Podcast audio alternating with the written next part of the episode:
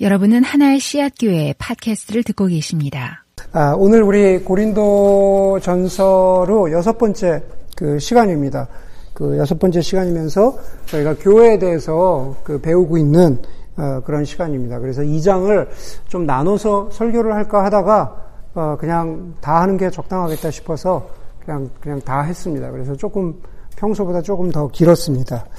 어, 개인적으로 그 아시는 대로 제가 지난 한 주간은 시카고 근교에서 있었던 그 미주 코스타에 어, 참석을 했습니다. 올해 주제는 어, 은혜, 은혜, 은혜였는데 어, 한 주간 동안 그곳에 참석한 사람들을 보면서 그런 생각을 당연히 하게 됐습니다.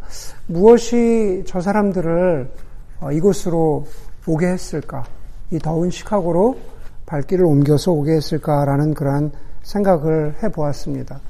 설교 준비를 하면서 자연스럽게 지난주에 어, 설교 본문이었던 1장 26절에서 31절을 어, 다시 보게 되었는데 제가 가졌던 질문과 그리고 1장 26절에서 31절이 각각 질문과 해답이 되면서 저에게도 답을 제공해 주었습니다. 1장 26절에서 31절에 보면은 먼저는 인간의 지혜와 인간의 능력, 혹은 인간의 기술이나 인간의 진보가 세상을 구원하지 못한다라는 겁니다. 27절이 그 얘기를 하고 있는 겁니다. 하나님께서는 지혜 있는 자들을 부끄럽게 하시려고 세상의 어리석은 것들을 택하셨으며 강한 것들을 부끄럽게 하시려고 세상의 약, 한 것들을 어, 택하셨습니다라고 말합니다. 세상의 지혜, 세상의 강한 것들은 소위 인간이 이야기하는 인간의 지혜와 기술과 진보를 말하는 거죠. 여러분, 우리는 여러분 이 자리에 앉아 있는 어, 여러분들이 얼마나 그 확신 가운데 있는지 모르겠지만 세상의 지혜나 세상의 강함이 우리 인간을 구원하지 못한다라고 하는 것을 고백하면서 모인 사람들이 바로 저와 여러분들입니다. 그 메시지는 개인적인 차원에서는 여러분들이 얼마나 뛰어난 능력을 가지고 있는지, 얼마나 뛰어난 지혜를 가지고 있는지, 얼마나 뛰어난 조건을 가지고 있는지가 여러분 자신을, 저와 여러분 자신을 구원하지 못한다라는 선포이기도 합니다. 1장 29절이 그 말씀을 하고 있습니다. 이리하여 아무도 하나님 앞에서는 자랑하지 못하게 하시려는 것입니다. 하나님 앞에서는 저나 여러분이나 우리가 우리의 능력이나 지혜나 조건을 자랑할 수가 없습니다. 자랑하려면 자랑하려는 근거가 있어야 하는데 그것을 가지고 우리 자신을 구원할 수 없기 때문입니다. 그렇다면 우리는 또 다른 질문을 던지게 됩니다. 그러면 과연 누가, 과연 무엇이 우리를 구원, 우리에게 구원을 주는가라는 것입니다. 이미 1장, 1장을 통해서 살펴본 대로 교회 혹은 그리스도의 이름 아래로, 이름 아래로 모이는 모든 모임들, 뭐, 그리스도인의 공동체, 교회, 뭐, 제가 지난주에 다녀왔던 코스타, 이런 모든 것들은 세상의 지혜나 인간의 능력이 아니라 모든 구원의 능력이 하나님으로부터 비롯된다라는 것을 선포하고 그래서 구원의 소망을 주는 것이 교회여야 한다라는 겁니다. 그것이 지난주에 어, 제가 코스타를 일부러 갔었던 이유이기도 하고 이 아침에 저희 교회를 비롯해서 많은 교회들이 예배를 드리는 이유이기도 합니다. 오직 모든 구원의 소망은 예수 그리스도로부터 비롯된다라는 것입니다. 그래서 어, 우리가 2장부터 봤지만 1장 31절에 이렇게 말하죠. 누구든지 자랑하려거든 주님을 자랑하여라 그러죠. 누구든지 자랑하려거든 주님을 자랑해라. 그것은 무치, 마치 여러분들이 무슨 어떤 어떤 뭐 학위를 따고 어, 직장에서 승진을 하고 뭐 어떤 어떤 삶의 어떤 성취를 이룬 다음에 어, 이거 다 주님이 하셨습니다. 제가 한 것이 아니라 주님께서 제 삶에 어, 이런 일들을 이루셨습니다. 그런 뜻이 아니다라는 겁니다. 자랑하려거든 주님을 자랑하라, 자랑하라라고 하는 것은 우리 구원의 모든 소망이 우리로부터, 우리 인간으로부터 비롯되지 않고, 우리 인간으로부터 비롯되지 않고, 바로 예수 그리스도로부터 비롯되기 때문에, 그분만이 그것을 주시기 때문에, 우리가 주님을 자랑하라는 겁니다. 이제 우리가 이 장을 시작하면서, 그러면 주님을 자랑하는 것이 무엇이고, 그리고 우리의 교회는 비록 약하고 어리석고 연약해 보이지만 그러나 교회는 어떤 의미에서 예수 그리스도를 자랑할 수 있을까?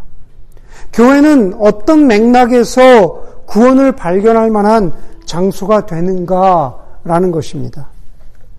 제가 요즘에 어, 실리콘밸리의 테크놀로지 term에 대해서 알고리즘에 이어서 두 번째로 배운 용어가 있습니다.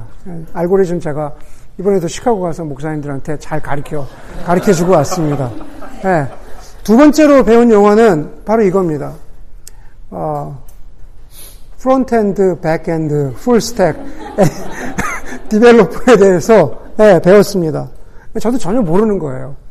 여러분들 가운데 IT와 관련이 없는 우리, 우리 교우들이 있는데, 어, 그냥, 아, 뭐 관련 없지만 이 동네에서 많이 쓰니까 저랑 한번 그냥 한번 같이 배워본다. 아, 잊어버리더라도 배워본다라는 심산으로 한번 알아두면 좋을 것 같습니다.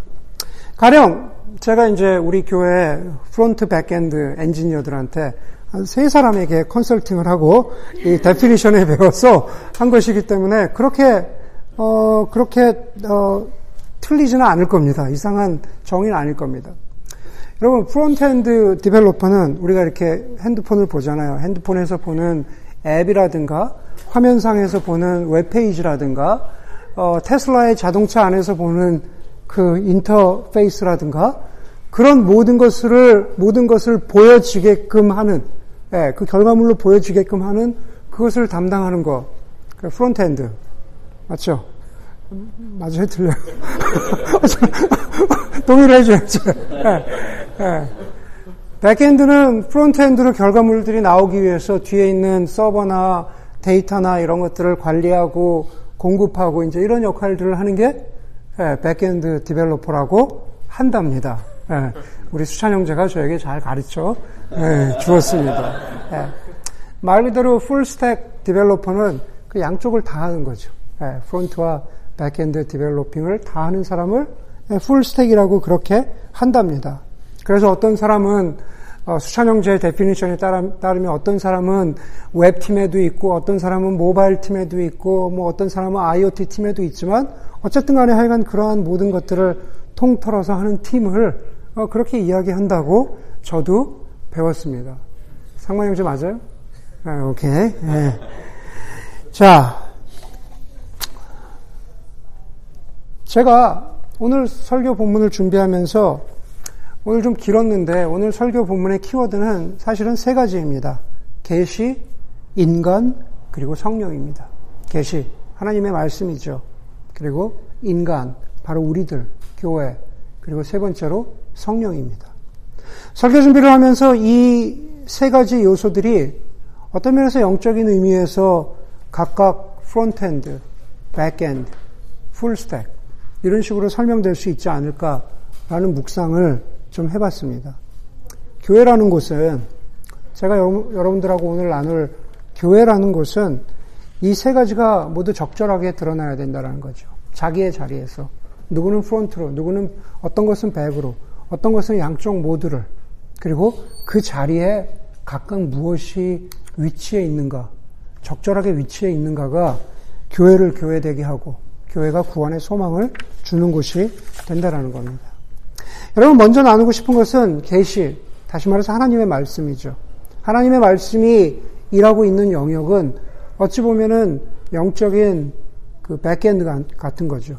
뒤에 잘 보이지 않지만 드러나지 않지만 그러나 뒤에서 무엇인가 working하고 있는 거죠. 교회 존재 가치는 교회 존재 가치는 교회로 발길을 향하는 모든 이들에게 하나님만이 주실 수 있는 새 생명을 발견하고 그것을 돕도록 하는데 의미가 있습니다. 교회는 인간이 스스로 가질 수 없는 예수 그리스도만이 주시는 새 생명을 갖도록 하는 데 있다라는 거죠. 오늘 본문 5절에 보니까 2장 5절에 이렇게 말합니다. 여러분의 믿음이 사람의 지혜에 바탕을 두지 않고 그러죠. 여러분의 믿음. 사실은 우리의 믿음이라는 것은 우리의 trust, 우리의 신뢰죠. 예수 그리스도를 향한 우리의 신뢰입니다. 예수 그리스도를 향한 우리의 신뢰라는 것은 다른 말로 해서 예수 그리스도만이 우리에게 구원과 새 생명을 주신다라고 하는 바로 그 예수 그리스도에 대한 신뢰입니다. 고린도 교회, 고린도 교인을 포함해서 혹은 고린도 전후서를 포함해서 성경은 그리스도인들이 새 생명을 얻었다라는 것을 여러 가지 비유로 표현을 합니다. 그 가운데 하나는 요한복음 15장에 나오는 포도나무에 붙어 있는 가지의 비유입니다. 그림 언어죠. 포도나무는 예수 그리스도이시고 가지는 우리 인간 자신입니다. 여러분 한번 상상을 해보십시오. 나무에 붙어 있는 가지들 가운데에는 굵은 가지도 있을 것이고, 그리고 아주 연약하고 약한 가지도 있습니다. 그런데 여러분, 생명을 얻고 생명을 유지하는 일에는 그 가지가 얼마나 굵으냐, 혹은 그 가지가 얼마나 가느다랐냐는 그렇게 큰 문제가 되지 않습니다. 중요한 것은 나무에 붙어 있느냐라는 거죠. 붙어 있으면은 살 수 있습니다. 가지의 가늘고 굵음, 그리고 가지의 생명력을 우리의 믿음, 여러분의 믿음이라고 하는 우리의 믿음에 한번 어, 관련해서 우리의 믿음에 빗대어서 한번 어, 상상을 해보도록 합시다. 저나 여러분, 우리라고 하는 우리의 우리 우리 한 사람 한 사람의 가지로서의 영적인 생명력이나 가지로서의 영적인 건강함은 우리가 얼마나 교회를 오래 다녔느냐. 우리가 소위 얘기하는 교회 전통에 혹은 교회 관습에 교회 문화에 얼마나 익숙하냐. 혹은 우리가 소위 이야기하는 내가 교회를 위해서 얼마나 큰 봉사를 하고 있느냐. 내가 단기 선교를 몇 번이나 다녀왔느냐라는 것과는 전혀 상관이 없습니다. 오히려 그것을 착각해서 그것을 마치 가지가 굵은 것이라고 어, 내가 교회를 이렇게 오래 다니고 이런저런 활동을 했더니 내 가지가 참 굵어졌네. 그러나 요한복음 15장에 보면은 그 가지가 아무리 굵어도 예, 나무에서 떨어져 나가면 곧 말라 불타 없어진다고 그렇게 성경은 말합니다. 반대로 반대로 아무리 가느다랗고 아무리 연약해 보이고 힘이 없고 곧 꺾여질 것 같은 그러한 가지라고 하더라도 그것이 나무에만 붙어 있다면 그 작은 가지는 연약한 가지는 생명을 가지고 그리고 생명 속에서 자라나게 됩니다. 저와 여러분의 존재가 그렇습니다. 여러분들이 얼마나 연약하고 어, 약한 가지인지 모르겠지만 중요한 것은 나무에 예수 그리스도께 붙어 있는 것입니다. 가늘고 굵음에 상관없이 가지로 하여금 생명을 갖도록 하고 생명 안에서 자라게 하고 그리고 아름다운 잎과 꽃을 피우고 열매를 맺게 하는 것은 바로 그, 그, 그 생명의 전달자. 생명의 전달자가 무엇일까? 성경은 변함없이, 성경은 절대로 타협하지 않고, 성경은 한 번도 그것을 약화시키거나 혹은 그 영향력을 감소시키지 않으면서 이렇게 힘주어서 말합니다. 생명의 전달자는 바로 하나님의 말씀이라는 거죠. backend입니다. 보이지 않아요. 네.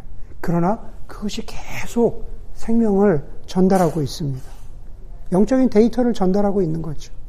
5절에 보니까 이렇게 말하죠. 여러분의 믿음이 예수 그리스도를 향한 여러분의 trust가 하나님의 능력에 바탕을 두게 하려는 것입니다. 그럽니다. 하나님의 능력은 다른 말로 하나님이 주시는 구원이고 하나님이 주시는 생명이죠. 그 구원과 생명은 바로 메시지, 계시, 하나님의 말씀으로부터 나옵니다. 바울이 2장 1절에서 이렇게 말하죠. 내가 하나님의 비밀을 전할 때, 그렇죠. 내가 하나님의 비밀을. 늘상 말씀드리죠. 하나님의 비밀은 secret이 아닙니다. 하나님의 신비로움이죠. 하나님의 신비를 전할 때, 4절에 보니까는 나는 말과 설교로서 하나님의 생명을 전한다. 라고 그렇게 사도 바울이 말합니다. 요한, 요한복음 1장에 보면은 예수님도 자신에 대해서 그렇게 선포하셨잖아요. 내가 말씀이고, 그리고 말씀이 육신이 돼서, 인간이 되어서 우리 가운데 오셨다라는 겁니다. 여러분, 구원받는 것, 새 생명을 듣는 것은 결, 결국 말씀을 듣고, 말씀을 듣고, 말씀을 인정하고, 그 하나님의 계시 앞에 메시지 앞에 겸손하게 회개하고 엎드려질 때 일어나는 겁니다. 고린도 교회에게, 로마 교회에게, 에베소 교회에게 예수 그리스도를 대신하여서 사도 바울이 전한 것은 어떤 기적이나 이적이나 치유가 아니라 그것이 메인이 아니라 바로 하나님의 말씀이죠. 사도행전 20장에 보면은 사도 바울이 이제 사역을 마치고 가는데 특별히 에베소 교회 교회 장로들을 부릅니다. 에베소, 에베소 교회 장로들을 불러서 교회 장로들에게 이렇게 부탁하죠. 여러분, 제가 이제 능력을 좀 나누어 줄 테니까 뭐 치유하십시오. 예. 뭐 병든 자를 일으켜 세우십시오. 그렇게 이야기하지 않아요. 내가 여러분을 여러분과 교회를 어떻게 해요? 주의 말씀에 부탁합니다. 내가 여러분들을 주의 말씀에 부탁합니다. 다시 말해서 교회들에게 에베소 교회뿐만 아니라 모든 교회들에게 주의 말씀에 의탁하여 살아가도록 살아가도록 그렇게 부탁하는 거죠. 여러분 우리 교회도 마찬가지죠. 교회라고 하는 공동체가 다시 말해서 저와 여러분들이 기대해야 하는 것이 무엇일까? 주일 아침 이 자리에 와서 기대해야 하는 것이 무엇일까? 그것은 사도 바리 나의 말과 나의 설교라고 말한 것처럼 여러분들은 여러분들은 여러분들에게 말씀하시는 여러분들에게 들려주시는 하나님의 말씀을 기대해야 합니다. 하나님의 말씀을 기대해야 합니다. 그것이 그것이 이 자리에 나와 있는 여러분들이 교회라는 이름으로 모였을 때 우선적으로 기대해야 하는 겁니다. 우선적으로 기대하는 것. 교회라는 이름으로 모인 예배이든지 소그룹이든지 개인적인 만남이든지 아니면 저와의 일대일의 만남이든지 예, 여러분들이 기대해야 하는 것은 하나님의 말씀인 거죠. 멋들어진 건축이나 찬양이나 기대 이상의 커피나 식사나 친목 모임이 우선이 아니다라는 겁니다. 아니 혹은 더 나아가서 아, 우리 교회는 좀 더 뜨거운 성령 체험이 있었으면 좋겠어요. 안수해드릴까요? 네, 넘어뜨려드릴까요? 네. 그것은 하나님의 영역이죠. 하나님께서 그 개인, 그 교회, 그 상황 가운데 주시고자 하는 그런 특별한 이유가 있을 때 주시는 거지, 그것은 아무에게나 주시는 것은 아닙니다. 그러나 우리가 모든 상황과 장소와 어떤 여건을 뛰어넘어서 기대해야 하는 것은 바로 하나님의 말씀입니다. 제가 이렇게 설교하면 이제 다음 주부터 좀 설교를 길게 하려고 합니다. 말씀을 기대하는 마음으로 살아가시라고. 네. 여러분 주님께서 바울을 통해서 고린도 교회에게 말씀하셨다면 주님은 이 순간에도 저희에게 저희 교회에게도 동일하게 말씀하시죠. 비록 모든 것이 열악해 보이고 부족해 보이고 그리고 어찌 보면 요즘 말로 허접해 보일지 모르지만 그러나 저희 교회 가운데 하나님의 말씀이 그 말과 설교로서 우리 모두에게 잘 보이지 않지만 백엔드로서 우리의 영, 우리의, 우리의, 우리의 존재를 위해서 또 우리의 구원을 위해서 그것이 끊임없이 대, 제대로 공급되고 나는 그것을 공급받고 있는가 그것을 여러분들이 교회에 대해서 물으셔야 하고 그리고 그리고 또 자기 자신에 대해서 물어볼 수 있어야 합니다. 그리고 그 바탕 위에서 우리 교회는 교회답다라고 이야기할 수 있어야 한다라는 겁니다. 교회가 구원의 장소가 되는 그러한 의미를 가지려면 두 번째로는 예, 제가 말씀드리고자 하는 대로 하면은 오늘 비유에 따라서는 프론트엔드죠. 예, 말씀이 공급되었더니 그것이 어떻게 어떤 모양으로 모바일 폰에서 이런저런 모양으로 나타나듯이 그 말씀이 옳고 아름답게 드러나는 것은 바로 여러분 인간입니다. 여러분 그리스도인입니다. 그리고 그리스도인들이 모인 교회입니다. 예, 여러분들은 말씀의 결과물이라는 거죠. 다른 것이 아니라 여러분 인간 자체가 말씀의 결과물입니다. 아, 여러분들은 말씀의 결과물이기도 하고 그리고 그, 그 말씀을 살아내고자 애쓰는 그 주체이기도 합니다. 실제로 디벨로퍼라고도 말씀드릴 수 있는 거죠. 다시 말해서 말씀을 살아내는 이들은 저와 여러분들이고 그 결과가 저와 여러분들의 삶 속에 그 모습을 드러낸다라는 거죠. 우리 13절 함께 보도록 하겠습니다. 13절에 보니까 우리가 이 선물들을 말하되 그러죠. 우리가 이 선물들을 말하되 바울이 말하는 선물은 하나님의 지혜 복음입니다. 바울에게 동역자들이 있었기 때문에 복수로 그렇게 말하는 겁니다. 우리들이 이 선물을 말합니다. 그리고 성령께서 가르쳐 주시는 말로 합니다.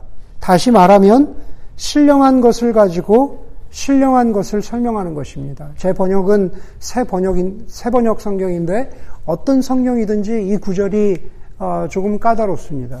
그래서 이렇게 보시면 됩니다. 두 번의 신령한 것이 나오는데 첫 번째 신령한 것은 하나님의 복음, 하나님의 지혜, 구원의 메시지입니다.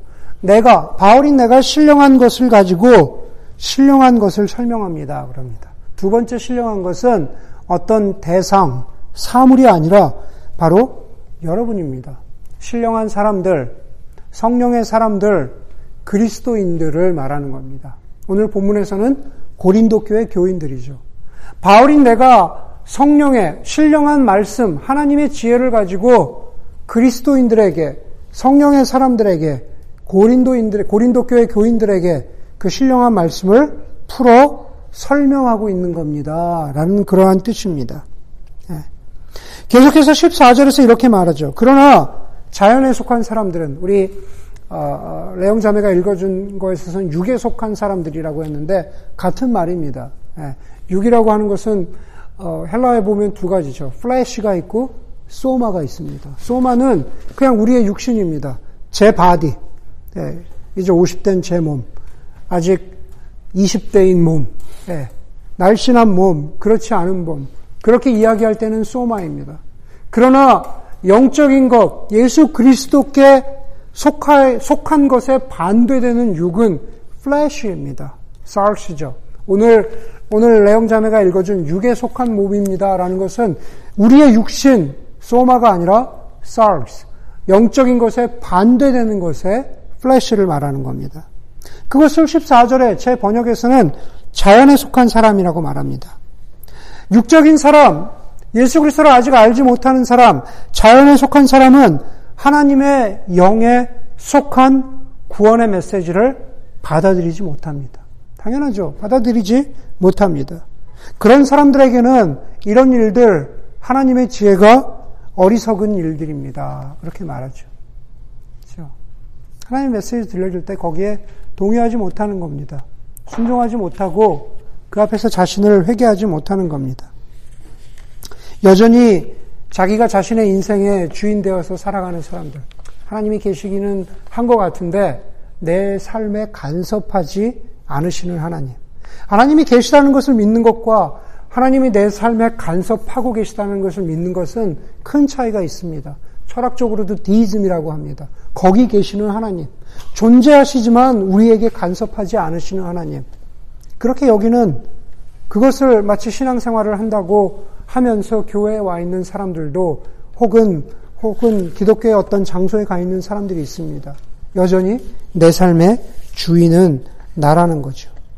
그런 사람들은 이런 일들을 이해할 수 없습니다.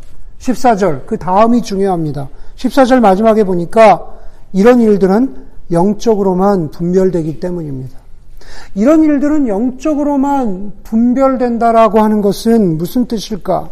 그것은 하나님의 계시, 하나님의 말씀이 백엔드로서 예, 여러분들에게 인간이라고 하는 여러분들에게 전달될 때 그 하나님의 말씀에 귀 기울이는 겁니다. 예, 영적으로만 분별된다. 듣지 않는 것이 아니라 귀를 기울여 듣는 거라는 겁니다. 그리고 그 말씀이 나와 우리를 향한 하나님의 말씀이라고 인정되면 그 말씀 앞에 자신의 존재를 어, 순종하는 거죠. 너무 어렵게 생각할 필요 없습니다. 우리가 길거리에 가면 미국 경찰 무섭잖아요. 우리가 미국 경찰이 어, 쓰라고 하면 쓰고 내리라고 하면 내리는 것은 어, 그 경찰의 권위 때문에 그렇죠. 권위 때문에 그렇습니다. 우리가 우리의 선생님 말에 동의하는 것은 그 선생님이 나보다 더 지혜가 있기 때문에 동의하는 겁니다. 나를 사랑하는 누군가의 말에 귀를 기울이는 것은 그 사랑이 진정으로 나에게 다가오기 때문에 그렇습니다. 그렇죠? 권위와 지혜와 사랑. 그 세 가지가 바로 하나님의 말씀 속에 있는 거죠. 여러분들이 하나님의 말씀 속에서 이, 이 성경의 말씀 속에서 권위와 지혜와 사랑을 깨닫게 되면 누가 뭐라 하지 않아도 하나님의 말씀 앞에 우리가 무릎 꿇고 순종하게 됩니다. 예수 그리스도를 인정할 수밖에 없다라는 거죠. 15절 봅시다. 15절에 보니까 신령한 사람은 예, 이 사람은 대단한 사람 아닙니다. 신령하다고 하니까 엄청 무슨 어, 뭐 어떤 영적인 능력이 있는 사람으로 생각하시지 않아도 됩니다. 신령한 사람은 그냥 그리스도인입니다. 그리스도인은 영에 속한 사람은 모든 것을 판단하나 자기는 아무에게서도 판단을 받지 않습니다. 그럽니다. 여러분 이, 이 구절을 문자적으로 해석해서는 안 됩니다. 그냥 여기서 아무도라는 것은 나는 아무에게서도 판단받지 않아. 누구도 anyone, everyone 누구도 나를 판단할 수 없어. 누구도 나를 정죄할 수 없어. 그런 뜻이 아닙니다. 여기서 아무도는 앞에서 나, 어, 이야기한 자연에 속한 사람, 저 앞에서 이야기한 육에 속한 사람을 말하는 겁니다. 그러니까 그리스도인은 난 크리스천으로부터 영적인 일에 관련해서 판단받지 않는다라는 겁니다. 교회를 다니지 않는 예수님을 믿지 않는 사람들이 교회에 대해서 혹은 예수 그리스도에 대해서 이러쿵저러쿵 손가락질하고 비판의 말들을 이야기하고 복음은 왜 그러냐 뭐 그게 말이 되냐 인간이 어떻게 하나님이 동정녀의 몸으로 오느냐 그렇게 의문을 제기할 수 있지만 그것으로 여러분들이 판단받을 이유가 없습니다. 그렇죠? 베드로전서 3장 15절의 말씀처럼 그냥 거기에 대해서 두렵고 떨리는 마음으로 대답할 것을 준비하면 되지 그것 때문에 여러분들의 신앙이 흔들릴 필요가 없다라는 겁니다. 다시 말해서 세상으로부터 우리는 판단받지 않는다라는 거죠. 독불장군을 말하는 건 아닙니다. 그러나 이 구절을 그리스도인들은 세상으로부터 판단받지는 않지만 이 구절을 뒤집어서 이야기하면 이렇게 되는 거죠. 우리는 하나님의 말씀과 그 말씀을 함께 공유하고 있는, 함께 신뢰하고 믿고 있는 말씀의 공동체로부터는 판단을 받습니다. 그렇죠? 말씀의 공동체로부터 우리는 판단을 받습니다. 판단은 판단은 정죄가 아닙니다. 저치멘탈한 게 아니죠. 판단이라는 것은 사랑이 담긴 격려이고 충고이고 도전입니다. 그런 의미에서 저는 여러분들을 판단할 수 있습니다. 여러분들에게 충고할 수 있고, 그렇죠? 격려할 수 있고, 또 어떤 때는 좀, 좀 하르시하게 느낄 수도 있겠지만, 도전할 수 있습니다. 여러분들도 저에게 그렇게 할 수 있습니다. 왜요? 우리는, 우리는 직분을 떠나서 말씀을, 하나님의 말씀 가운데 있는 한 공동체이기 때문에 그렇습니다. 여러분, 21세기를 관통하고 있는 시대 정신 중에 하나는 제가 저번에도 말씀드렸지만 상대주의죠. 상대주의는 뭡니까? 모두가 자기의 입장과 생각이 있고 그리고 그것을 옳다 그르다 말할 수 없고 각자의 생각은 존중받아야 한다라는 그런 뜻입니다.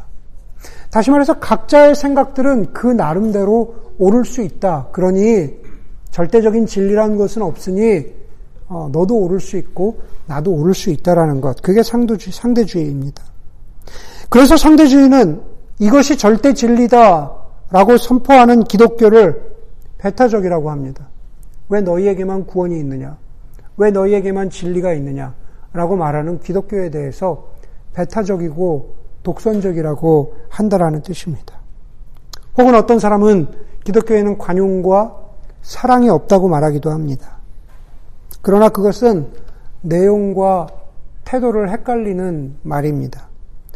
관용과 사랑이 없다고 지적받는다면, 다시 말해서 우리의 태도에 있어서 관용과 사랑이 없다고 그렇게 지적받는다면, 그것은 우리가 교만하기 때문에 우리가 지적받을 수 있는 것이지만, 그러나 그 내용, 진리라고 하는 아니 오늘 고린도 교회가 처하고 있는 상황 가운데에서 예수 그리스도에게만 어, 구원의 소망이 있고 예수 그리스도만으로만 구원이 비롯된다고 하는 그 진리는 타협되거나 어, 어, 상대주의로 그렇게 넘어갈 수 있는 것이 아니다라는 겁니다.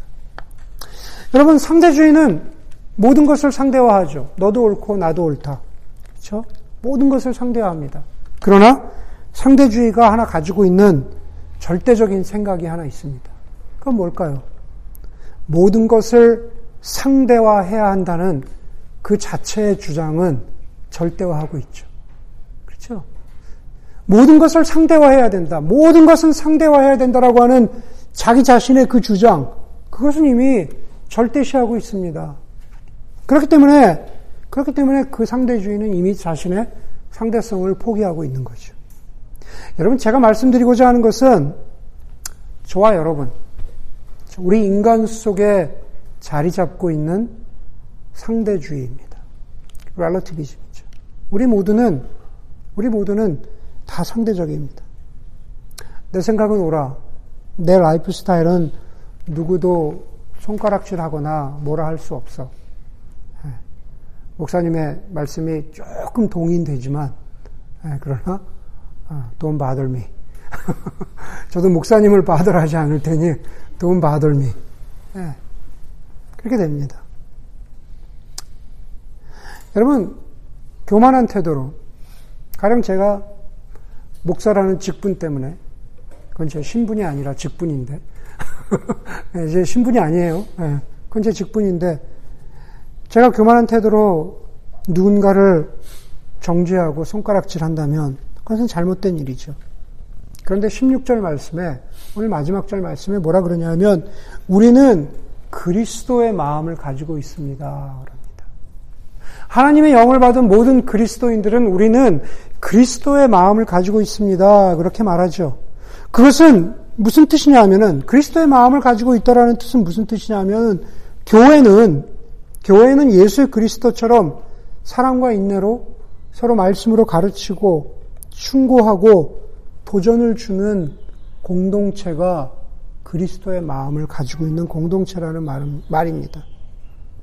그리스도인의 마음을 가졌다는 것을 저와 여러분 개인에게 적용시켜, 적용시킨다면 나는 여전히 미성숙하고 나는 여전히 부족하고 나는 여전히 죄인인데 나를 이끌어가는 것, 나를 성숙시키는 것, 나를 변화시키는 것은 하나님의 말씀과 하나님의 계시, 하나님의 메시지와 그 메시지에 기대어서 그 메시지를 트러스트하고 그것을 겸손과 사랑과 관용으로 나에게 도전하고 충고하고 가르쳐주는 이 공동체가 공동체가 나는 참 소중하다라고 느끼는 게 그게 바로 그리스도의 마음을 가졌다는 증거입니다.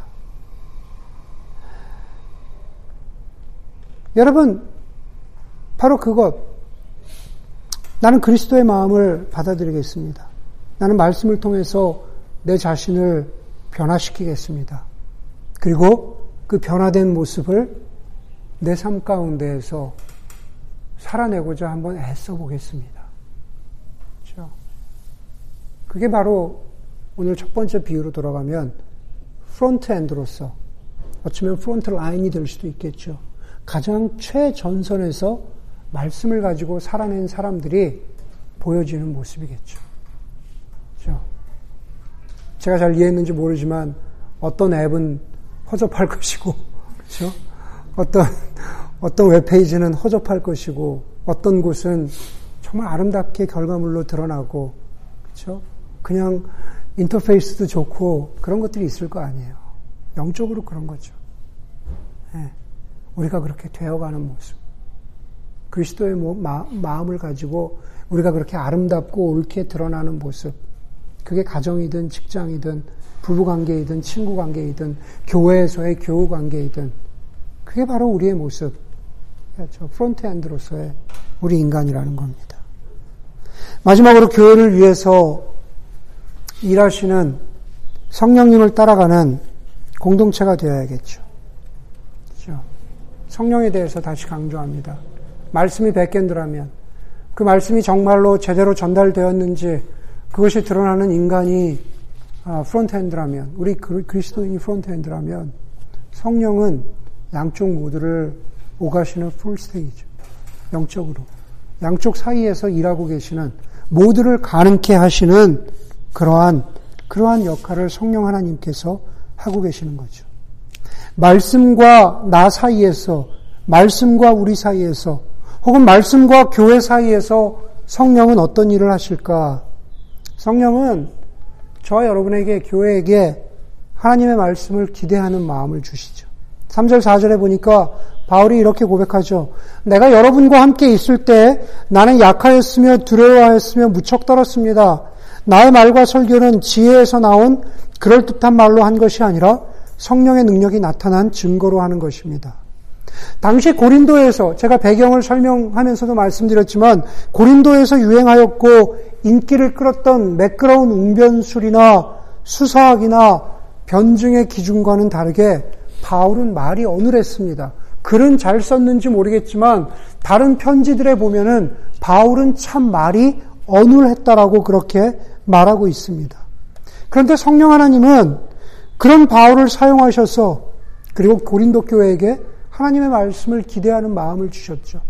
그것은 그것은 성령께서 고린도 교회에게 일하셨기 때문에 그럽니다. 말씀과 교회, 말씀과 그리스도인 사이를 오가시면서 성령께서 분주히 일하셨기 때문에 가능한 일입니다. 4절에 보니까 성령의, 성령의 능력이 나타난 증거라고 했거든요. 성령이 말씀과 교회를 오가시면서 일하신 성령이 나타난 증거라고 그렇게 말합니다. 저는 심지어 이 아침에도 성령께서 여러분들을 깨워서 이 자리에 오게 하셨다고 믿습니다. literally, 예, literally 깨워서, 예, literally 깨워서. 예. 아무리 일찍 오라고 별수를 아직 별수를 다 쓴 건 아니지만 예, 아무리 일찍 오라고 뭐 여러 가지 권면도 하고 제가 혼내지는 않지만 하여간 이렇게 저렇게 해보지만 그래도 여러분 여러분 대부분이 설교 시간 전에라도 오는 게 어딥니까? 저는 그게 정말로 어느 순간 설교 준비하면서 감사하는 마음이 들었어요. 아, 성령이 그래도 이 사람들에게 일하셔서 그래도 설교 시간 전에는 어떻게, 어떻게 오고 있구나. 라고 그렇게, 그렇게 생각합니다. 그래서 감사하기로 했습니다.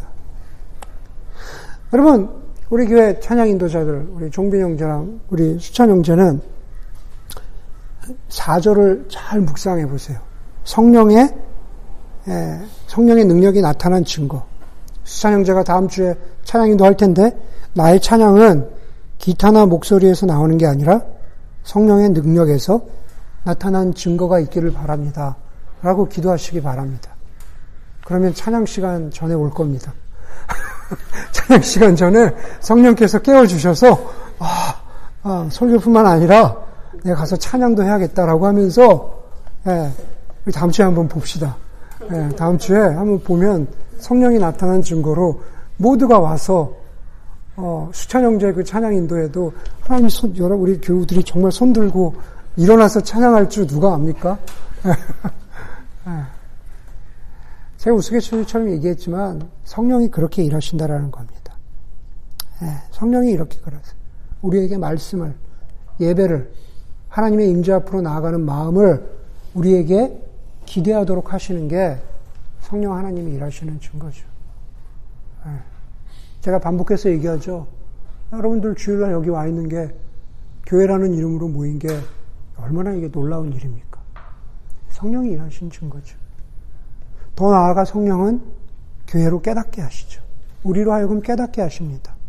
10절에서 12절에 보니까 10절에서 12절에 이렇게 말하죠. 하나님께서는 성령을 통해서 우리에게 계시해 주셨습니다. 성령은 성령은 모든 것을 살피시니 곧 하나님의 깊은 경륜까지도 살피십니다.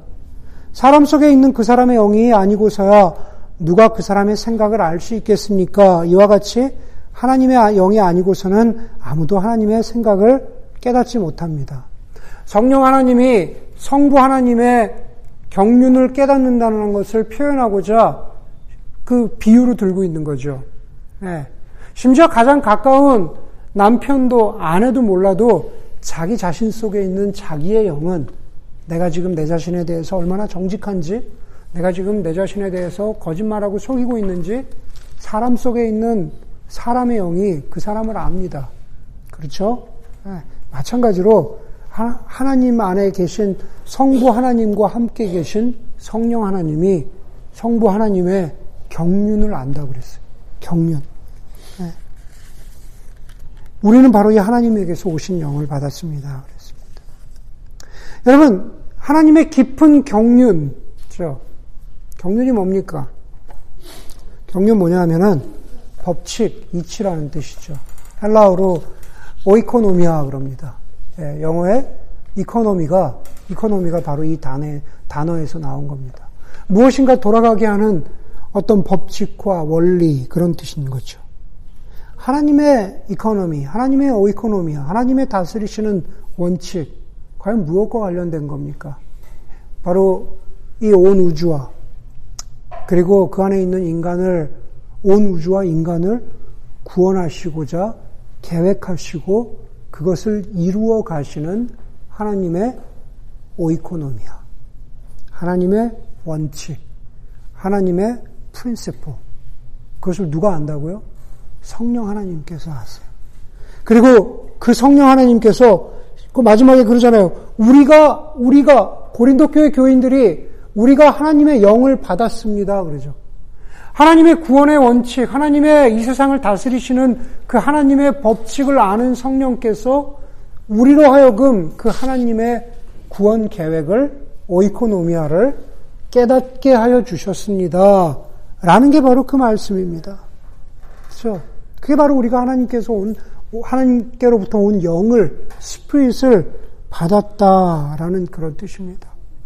그렇기 때문에 제가 우스갯소리처럼 말했지만 이 자리에 뭐 설교 시간에도 나와 있다. 아니 이 자리에 예배 시간에 어떻게든 꾸역꾸역 나와서 앉아 있다. 예, 그것을 여러분 가볍게 보지 마십시오. 예, 그렇게 나와 있는 여러분의 어떤 존재 자체, 여러분들의 아침에 내가 교회 가야겠다라고 하는 그 행위 자체, 그 결정 자체를 너무 가볍게 보지 말라라는 겁니다. 그것은 하나님의 영이 여러분 가운데 일하셨기 때문입니다. 그러나 제가 거듭 말씀드리지만 거듭 말씀드리지만 나 교회에 왔어 도장 찍는 거 가지고는 안 된다는 거예요. 하나님의 계시 앞에 우리가 들어야죠. 그렇죠? backend의 말씀을 우리의 삶 가운데 순종하고 결단해야죠. 그래야 정말로 성령께서 full stack으로 일하시고, 일하시고 계신다는 게 우리의 삶 가운데 드러나는 겁니다. 우리를 그렇게 하나님의 경륜 속에서 구원의 비밀을, 신비를 깨닫게 하시고, 우리의 삶 가운데 그리스도의 마음을 가지고 살아가도록 하시고, 그리고 그것을 억지로가 아닌 자연스럽게, 그러나 필요할 때는 우리를 도전하시고 강하게 밀어붙이시는 예, 성령 하나님께 순종하는 것. 예. 그게 바로, 그게 바로 교회죠. 그게 교회의 모습입니다. 바라기는 바로 이 계시, 하나님의 메시지가 우리를 뒤에서 이끌어주는 힘이 되고, 그리고 우리의 삶이 프론트라인에서 옳고 바르고 아름답게 드러나는 그것을 애쓰는 겸손한 그리스도의 마음을 갖는 교회가 되기를 바라고, 그리고 우리 모두가 우리 모두가 우리의 삶의 순간에서 아직은 어렵고 힘들지만 그러나 성령 하나님이 일하신다라는 것을 겸손히 인정할 수 있는 그러한 교회 공동체로 세워져 갈 수 있기를 주의 이름으로 간절히 소원합니다. 함께 기도하겠습니다.